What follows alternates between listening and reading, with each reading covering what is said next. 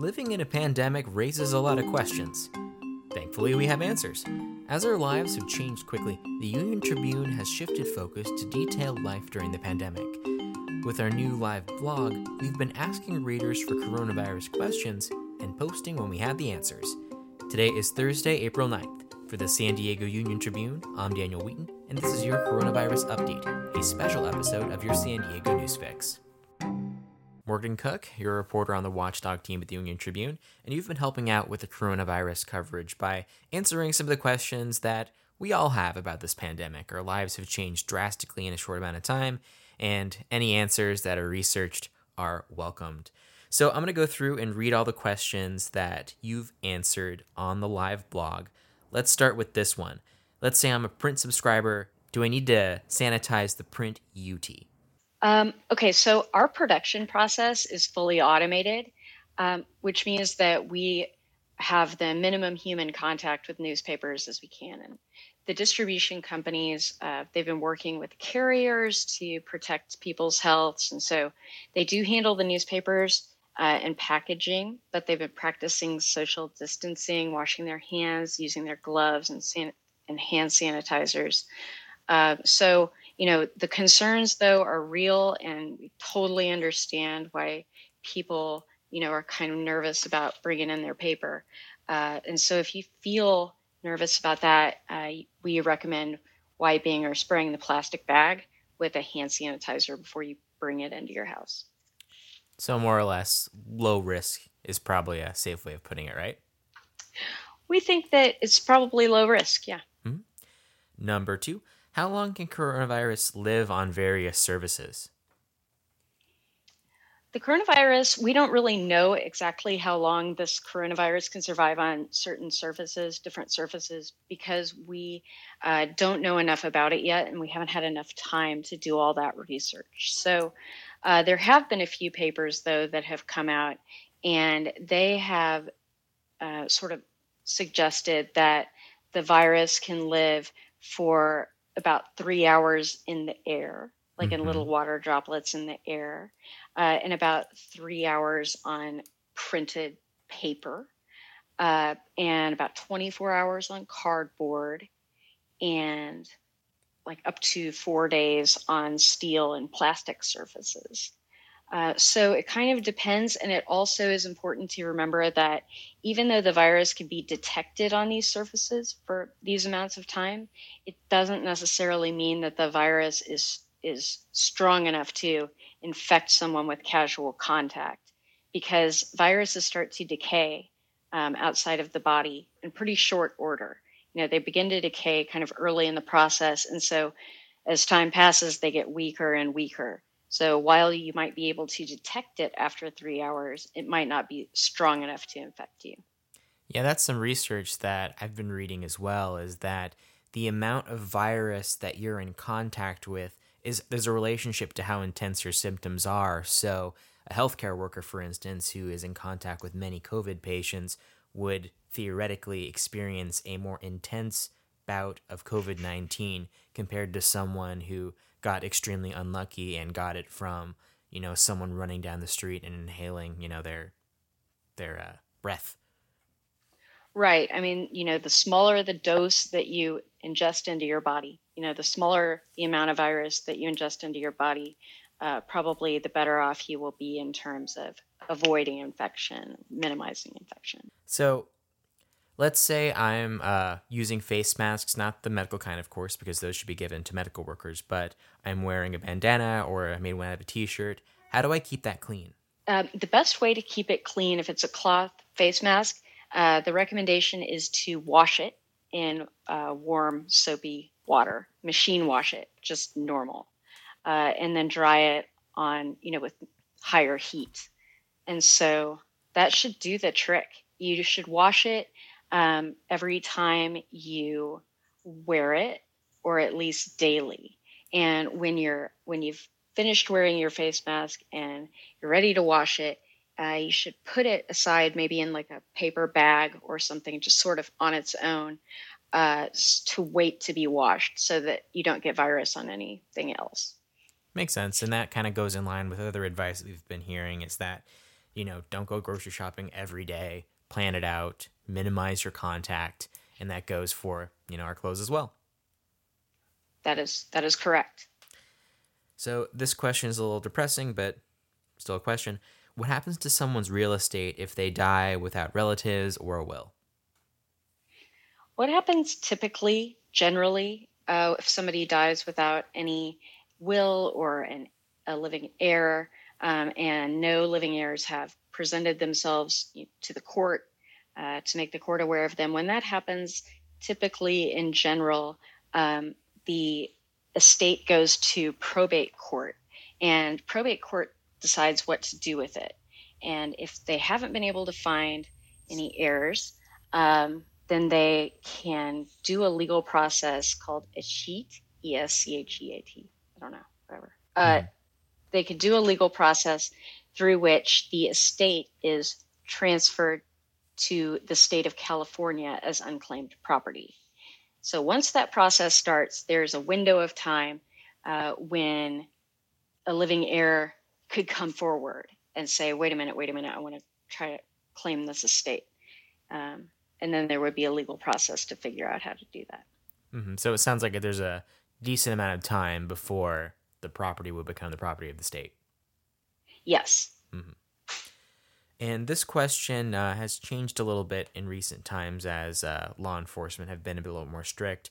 But uh, the question as presented was Are sheriff's deputies giving out the $1,000 fine to people sitting in their cars at the beat? Okay, so this question, uh, the answer is a little bit nuanced. They have not been giving out $1,000 parking tickets, right? They have been uh, citing people, it's a misdemeanor violation under a section of the California Government Code that uh, that relates to these emergency public health orders. And so, if you violate an order under this government code section, you could be cited with a misdemeanor violation. And then you would go to court if you want to contest it. And if you are convicted, then the court would decide punishment for you. So, they could fine you up to a thousand dollars or send you to be imprisoned for up to six months. But exactly what you would end up paying or what punishment you would get if you were convicted sort of depends. Um, and it you know it wouldn't necessarily be a thousand dollars. Um, but the the citation is for violating the orders by either being out and about for non essential business. So, recreation, not supposed to be out and about doing that.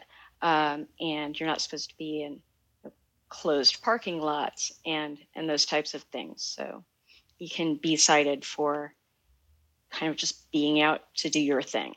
Mm-hmm. So, what are the approved things that you can do to go outside?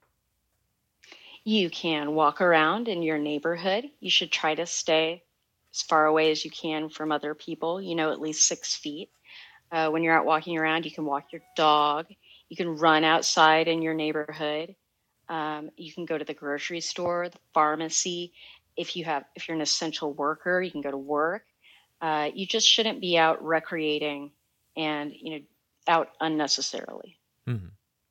So this question is about quarantining, and it reads: My family members live in a different home but close to me. How long do we have to stay quarantined at our respective homes before it's safe to move between homes? So, right now, um, you're not really supposed to be moving between homes at all if you can avoid it, you know, if it's not essential or emergency. Um, so, you are supposed to stay home, but the the period that one would need to be quarantined to uh, to know that they are safe to be in contact with others is 14 days.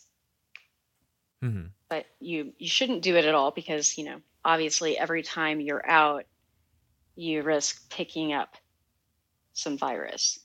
So the safest thing would be everyone to stay in their respective homes, but like let's say if there's a caregiver situation, maybe have that person stay stay with the older relative or something like that to kind of reduce movement.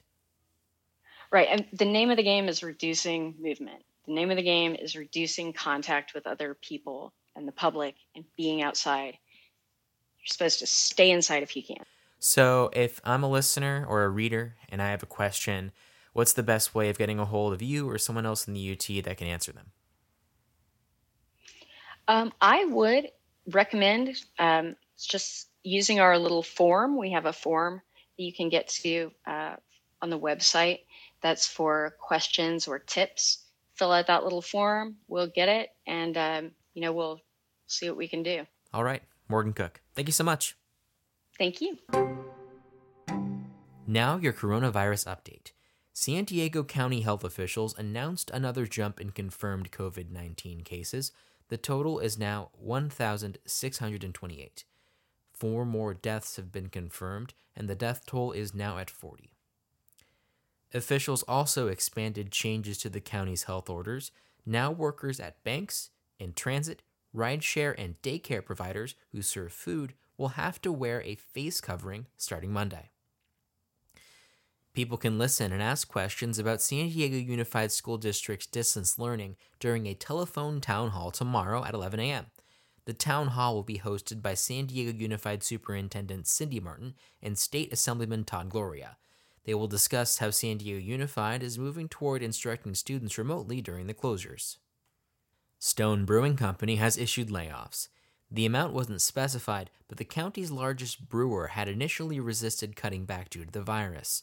From January 1st through March 10th, just 538 San Diego workers were laid off, based off of WARN filings with state and local employment agencies. Since then, 33,177 workers countywide have lost their jobs based on WARN notices sent by employers to the San Diego Workforce Partnership, which provides local employment services. Scripps Health announced Thursday that five hospitals are now outfitted with a point of care test that can detect the novel coronavirus in five minutes. Health officials have long said that increasing the region's testing capacity will be a critical tool in the fight against COVID 19. Without a better idea of how many people are afflicted, it's difficult to chart a course forward.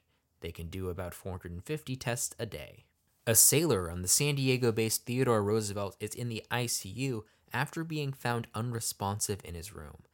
As of Thursday, 416 sailors on the Roosevelt have tested positive for COVID 19, and most of the crew have now been tested. Results for about a thousand sailors are not in yet. Chula Vista and National City have passed eviction moratoriums for both individuals and businesses. And finally, a San Diego landlord has sent an email to tenants criticizing the idea of a rent strike saying that state and federal aid means that they should be able to pay. He wrote the email in response to letters circulating about a rent strike. There's a strike already happening in San Diego, but there are other planned strikes throughout the state and nation. Renters and tenants groups argue that many of them are out of work because of COVID 19, and landlords are afforded more protections than renters, such as mortgage deferments and other options. A renter forwarded the email to the Union Tribune, calling it tone deaf. Efforts to reach Pacific Living Properties for comment were unsuccessful. Thank you for listening to the San Diego News Fix. We want to remind you that information is your first line of defense. The San Diego Union Tribune is dedicated to bringing you the latest news in print, online, and on our podcasts. Right now, you can read our public health stories related to the virus online for free without hitting the paywall. But you can get all of your news at your fingertips, wherever and whenever you want if you're a subscriber. Don't miss a story. Go to uniontrib.com slash subscribe. Until next time.